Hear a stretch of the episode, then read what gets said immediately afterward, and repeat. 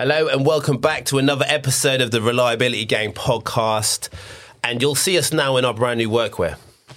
Will, I love this workwear, do you? It's really good. I'm really glad we managed to we've we've consolidated everything. We've got a standard together and it's just it's really nice. I just it's very I know. I think I I said to you, didn't I? Image is everything. So if you guys go watching via YouTube right now, you'll see us. Um, again, we've been away for a while. We've had a lot of changes in our business. Um, I'd say for the better in terms of where we're going, but you know, sometimes it, the thing is about running a business, it's a roller coaster. It genuinely just you just don't know. Like from one day to the Yeah. other, your whole business outlook can change. And you know we've we're we're doing great. I'm not. It's, it's nothing bad, but it's just we've had a few personnel changes and a few pivots and stuff like that. So again, we've had to kind of really kind of jump back in. And I did Yeah. say on the last podcast that I want to do this every two weeks. I'm not even going to say how often they're going to come now. So when they come, they come. come, yeah. Um, but it's just yeah, it's, it's just we've had we've had a lot to kind of to deal with, but. We just said we want to come back and talk about some some resonance, didn't we? We want to talk about some vibration things again, you know. get back to the roots, get back to where we're coming from. And I think, like talking on your point, I'm reading this book at the moment that I think you'll really like, and it just you realise that in life and in business, you're really not in control of a lot. and like, no matter how good we're doing or what we intend to do, something facts. comes in that we can't control, and and just That's the thing. I think you know, being a business owner and having sanity, right, or you know, having having the ability to be able to just live your life without that constant, oh, what's around the corner, is just to accept the fact that we don't have control of what happens and we don't really know what's going to happen next.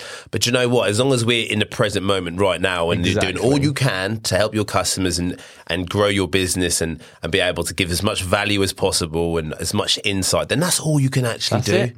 Do you know what I mean? And I think since I've started to have that outlook on life, my anxiety and my mental health has improved massively because it's really difficult, especially when you're looking after, you know, a team of people, Mm. you know, and you're responsible for, yeah, essentially for everyone's kind of well-being to a degree in terms of what you're doing. It, it can it can get on top of you, but I think sometimes it's just to let go a little bit and just to be able to say, do you know what? As long as I'm doing everything I can right now, then the rest will be able to take care of itself, as Yeah. the universe says. So resonance. yeah. We've had so many like, like what we'll do. We'll, we'll talk generally on it, but we've had quite a few experiences that we'll talk with as well. I mean, we can't name any customer names um, for for NDA reasons, but there's a few applications that I think God, we, we've had some really really interesting cases and some mm. really easy fixes to Yeah, yeah. problems that and hard fixes too. Some really Yeah. complex issues. I suppose as well. It's probably worth mentioning. Obviously, we're going to have people listening that may have an understanding of resonance. But if you're an engineering manager or you've got a plant, what sort of equipment will can they expect to see these problems with? Well, in terms of looking at, say, a plant, you can you can get problems with pipe work. You can get problems with motors, Yeah. fans being a, a big one. You know, Okay. generally quite a lot of mass on, on a fan that, that will rotate in natural frequencies with fans can be in critical speeds is, is very common because fans in a process environment will run at different speeds or ramp up and ramp down due to processes which can interfere with critical speeds. Um, gearboxes as well. Yeah, a lot of Oh, people yeah, don't don't see. one, yeah, we had, we? had a lot of we had we had an issue with a with a very big gearbox actually. So you know, gear gear resonance is, is, is a big one as well. And then when that happens, it can get really scary. You know, you, you, Mm. you see. I think the particular case that we'll go over, um, you know, that me and Will were working on about two years ago. Was the highest reading I've ever seen. Yeah, it was kind of like it was oh, the highest. Yeah, it was literally like, no, this is definitely like clear cut spectrum. Nice, definite peak, but it was just the scaling that kind of like made Threw my us. yeah made, made me feel a little bit sick. And when I was on the when I was on the vessel as well, the reading made me feel sick. The actual the vessel Yeah. didn't. But um, yeah, it, it, you know, when you see these things, I think with resonance as well, the identification is quite easy to know because you'll you'll you'll just feel like, oh my god, this is a little bit. Bit Mm. I suppose crazy. we should probably like try and define for anyone listening what resonance is. Yeah, of course. Do you want to do that? Yeah, Go so on, Will, you go I'll- I'll go He- it. Will's just done his level three anyway. So Yeah. anyway, just quick, not getting off the point or anything, but Will just completed his level three. I took him through it, and he's just he's loving life now in the vibration world. How much insight it teaches, and how that gets you to the next level of your learning is is just incredible. And when Mm. I did it, but he's obviously embraced that now, and he's now on this level three journey, Journey. as well as a, as engineer. So congratulations on that. Will. Thank congratulations you. Yeah, so, on that. Uh, for anyone listening, resonance. So I'll try and explain this as simply as possible. But uh, in the world that we live on, we've got structures and fans and bits of machinery, and these bits of equipment have a natural frequency uh, within them. Is that kind of how? Yeah, I, I would say every every single object or even people have natural Yeah. frequencies, uh, and it's just the makeup of that matter will, and how it vibrates and how isn't it, vibrates at a certain frequency. a bit like um, I'm gonna a bit like a guitar string or a piano note. You know, there's set frequencies. If I remember my music theory, like A on a piano, I think is 440 hertz that they tune the piano to.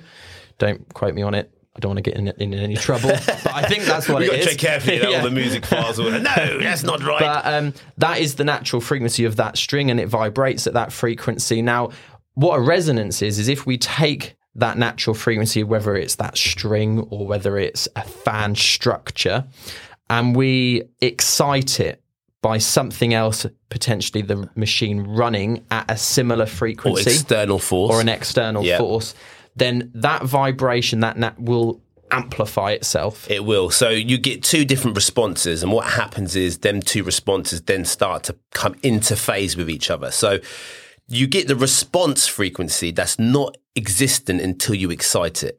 If that makes sense. Then when you excite that frequency, then it starts to exist. Mm-hmm. That with the with the forcing frequency, right? The two waveforms add together, and what happens when you add two waveforms together? Amplifies, bigger. gets bigger. And when you get to a certain point with that critical speed, when they match, you then excite the resonant frequency of that structure or object. Yeah. So you've got the response frequency. And then you've got the frequency imposing on it, which is a force and frequency. It could be a speed, it could be the motor running speed, it could be external forces, or it could be something externally. So if I if I actually externally vibrate the, guitar string or strike it, that's the external response. Then the natural frequency then takes hold, and the two frequencies add together that create that resonance, what creates the guitar string to vibrate viciously, that then gives the sound. So um, yeah, the two frequencies added together will create these phenomenons called resonance. And you know, you've seen probably a lot of images like the Tacoma Bridge one was a great one from the Mobius Institute when we when we're teaching the resonance, and you just see the bridge like literally Twisting. twisting and flexing If the you, second um, mode of resonance as If well. you YouTube the Tacoma Bridge, there's lots of uh, content that you guys can go and have a look at. Definitely, yeah. And then one, one of the methods that we do use to be able to detect resonance is um, bump testing, and we can use um, run up coast downs as well. And usually, what you'll find when you are going for a resonance is a 180 degrees shift between the force and frequency and the response frequency.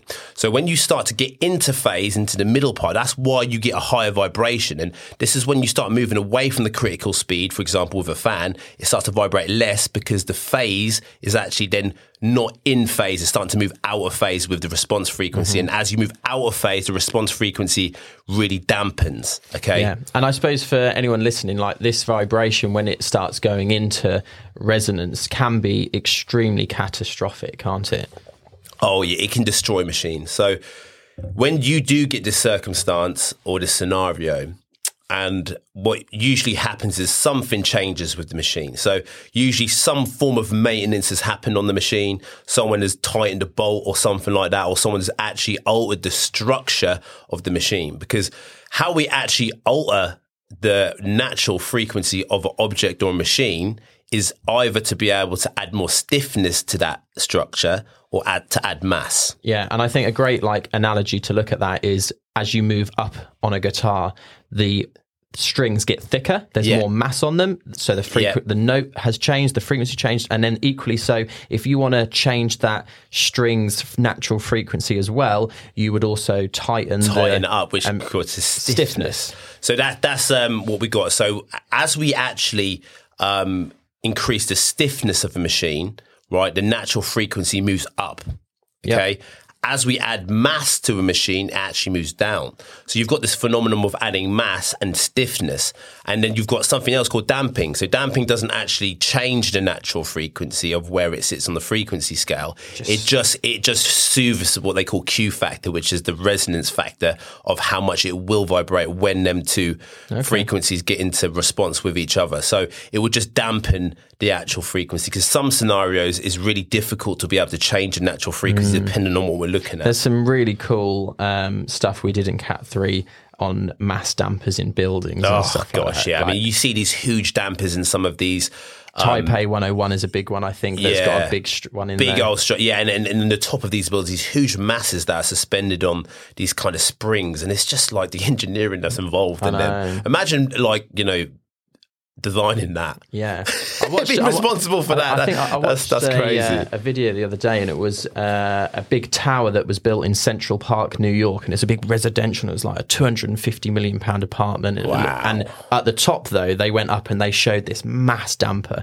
I kind of got a bit excited, and Judith, my my wife, was like. what, what was yeah, we went over that level three, Judith. so, uh, but yeah, no, really interesting. But in terms of resonance wheel, you mentioned the fact, obviously, usually it's a mechanical change, like a maintenance induced things. But what other things can cause resonance? Uh, well, I think anything that is there's potential to change the mass of that structure or change the stiffness because you have to you have to think why does resonance actually come into play after it's been okay? It's because the force and frequency of a motor or whatever's running is not matching the natural response frequency, right? And there has to be a change within that response frequency for it to be matched or, or come Yeah. into play.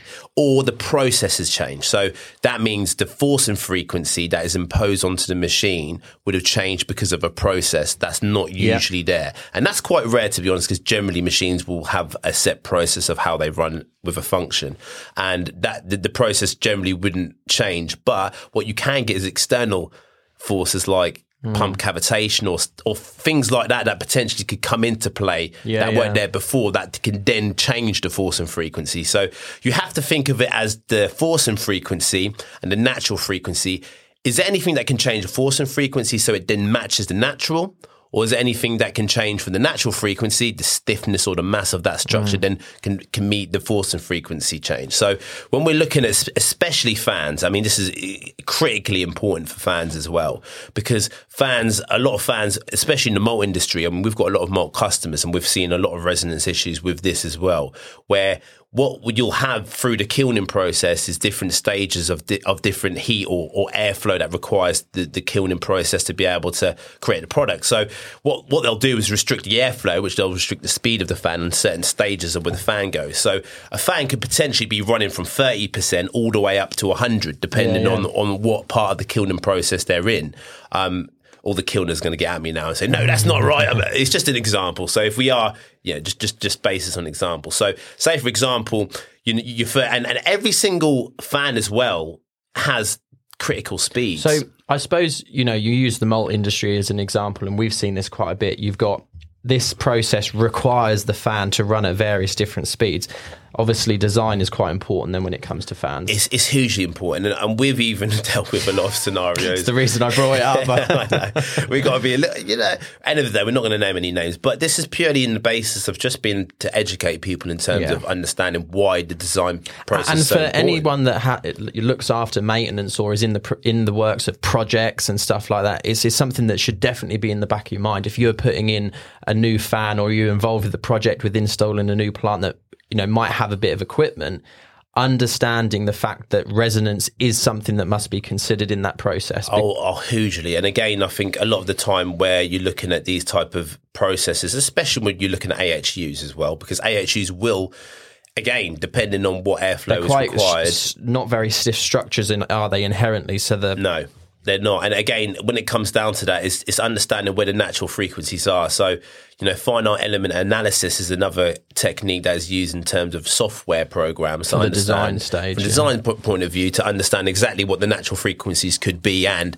kind of trying to simulate um, your force and frequencies as well. I think that's quite important to mention is that we can't eradicate uh, like It's so- natural. It's natural. This is this is laws of nature. This is what I love about engineering. It's about you know the laws of nature will never be changed. Right? We have to abide by these laws. Same as laws of electricity. We can harness electricity, right? And we can safely use. it. And look what we've done. This civilization with electricity in terms of from the from the initial dark ages to where we are now, and Yeah. even understanding it existed. Look how we've harnessed this this beautiful natural kind of you know element to life and how we've harnessed it into even this podcast right now and how we're recording on computers and how we've harnessed it is amazing. But it's the same with the natural laws of resonance, right? We don't want to mess with this. So we have to be really aware of it does exist and we can't change it. Yeah. We have to work around it. We have to harness it. So the idea is of using these tests and, you know, taking this seriously as well because because sometimes if we don't, the actual implications can be so catastrophic. I mean, we've we've seen like failures completely era- eradicate machines in terms of the, the hmm. destruction it can cause. Quite scary. Like when we It were on that scary. vessel, like we were like,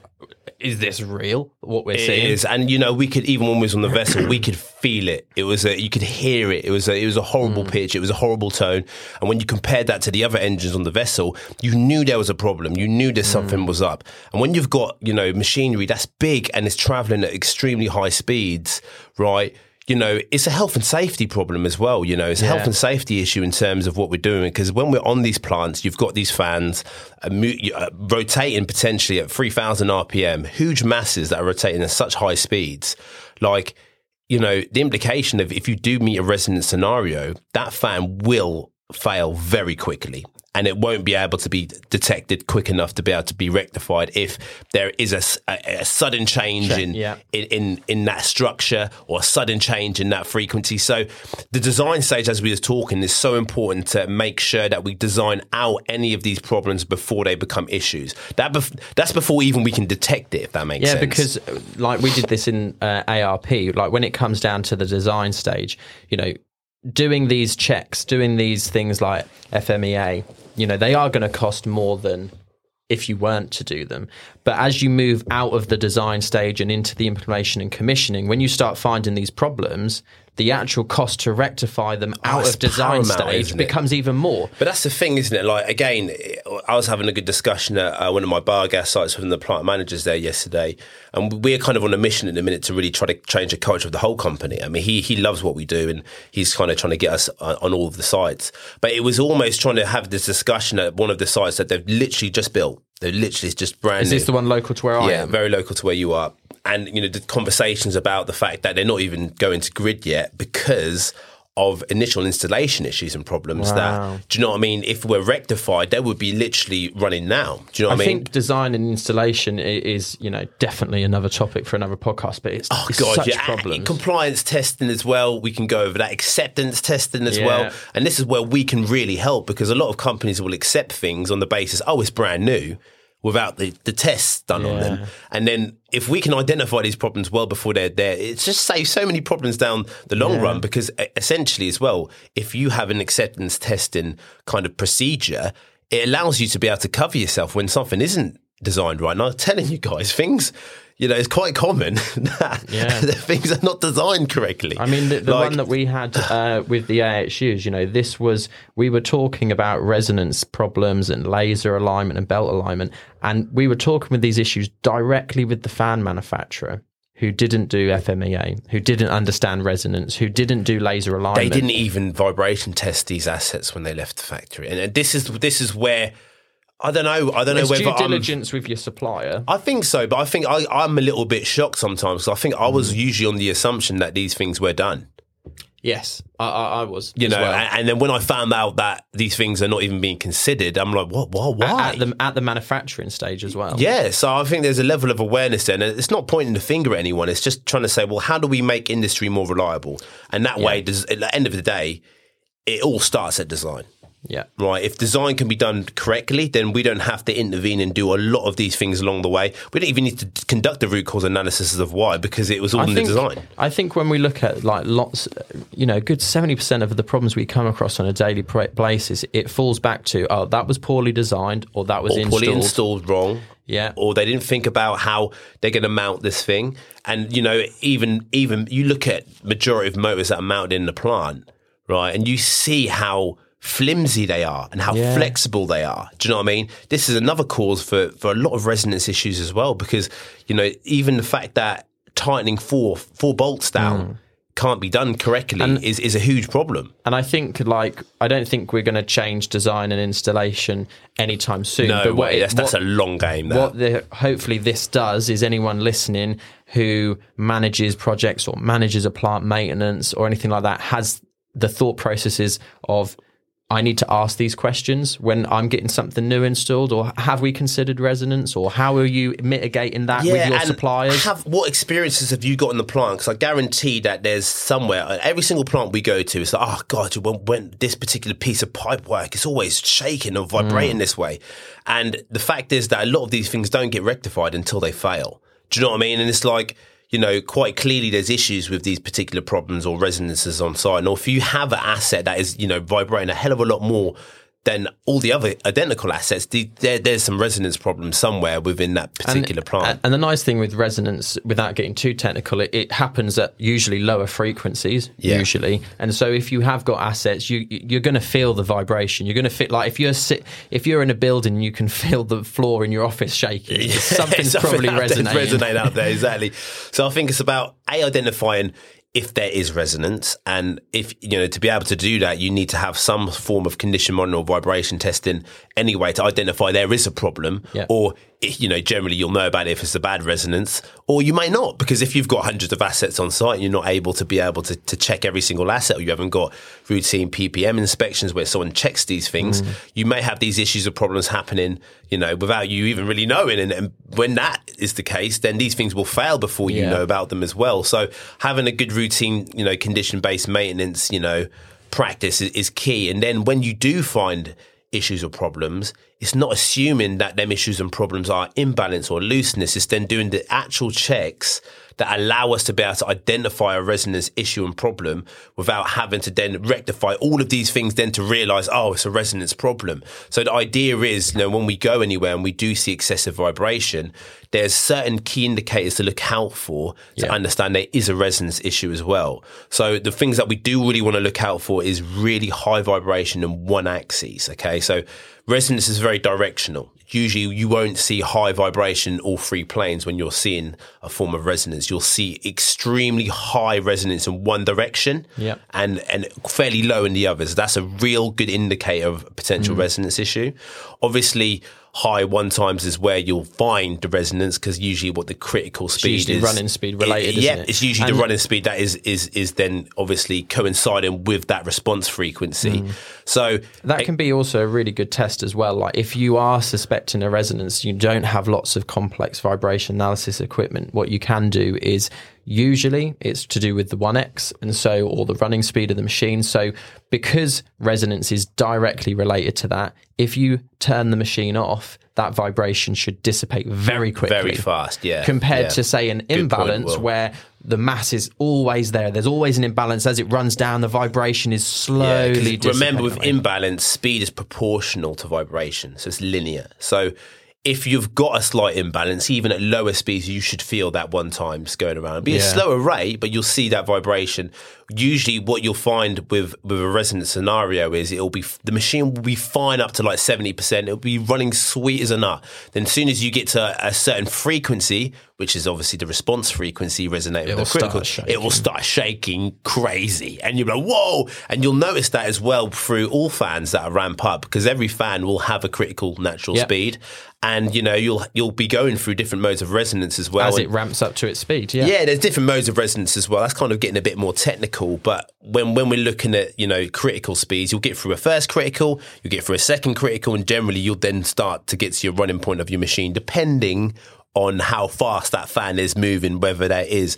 And the idea is at the design stage, the fan manufacturers should be un- understanding where You that fan the should be running at, and then understand where they should stiffen the structure to ensure that the first and second, second critical speeds are nowhere near it. Well, twenty percent away from any critical speed is, is the standard, so to speak, as well. So again, again, if that hasn't been done and there's a random element of oh, I don't really know, then mm. you, you're quite likely to be potentially running at a resonance speed, which is then going to cause your machine to to vibrate and Yeah. fail a lot quicker than than it should do. And that's all a part of reliability again as well, isn't it? Is is is understanding that it exists and trying to make sure that your machines run as smooth as possible. Do you know what I mean? And I think this is the thing as well, even trying to get to trim balancing and get your get your fans operating as low as possible. Like this is this is something that I didn't really consider when I first started, and it was a bit like, oh well, it's not vibrating too badly.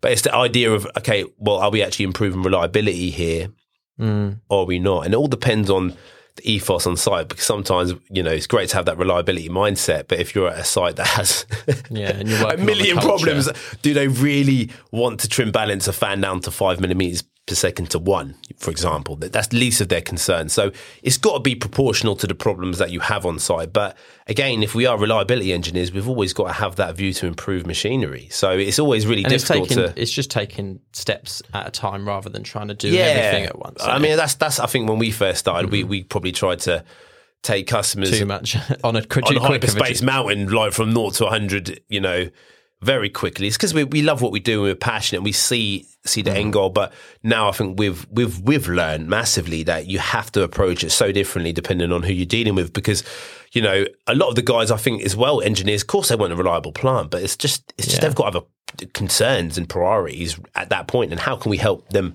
with them Yeah, priorities but as well? I suppose to round it all off, I guess resonance though is a high priority. It's, it's huge. It's massive. So whenever you do have a resonance, it's like it has to be solved straight away. So when when looking for resonance, so I got off point there a little bit. Like, please bear with us because we do go on tangents. God. So when when looking for resonance as well, um, we're looking for a really high vibration in one direction. Yep. Usually, you'll find resonance is very directional.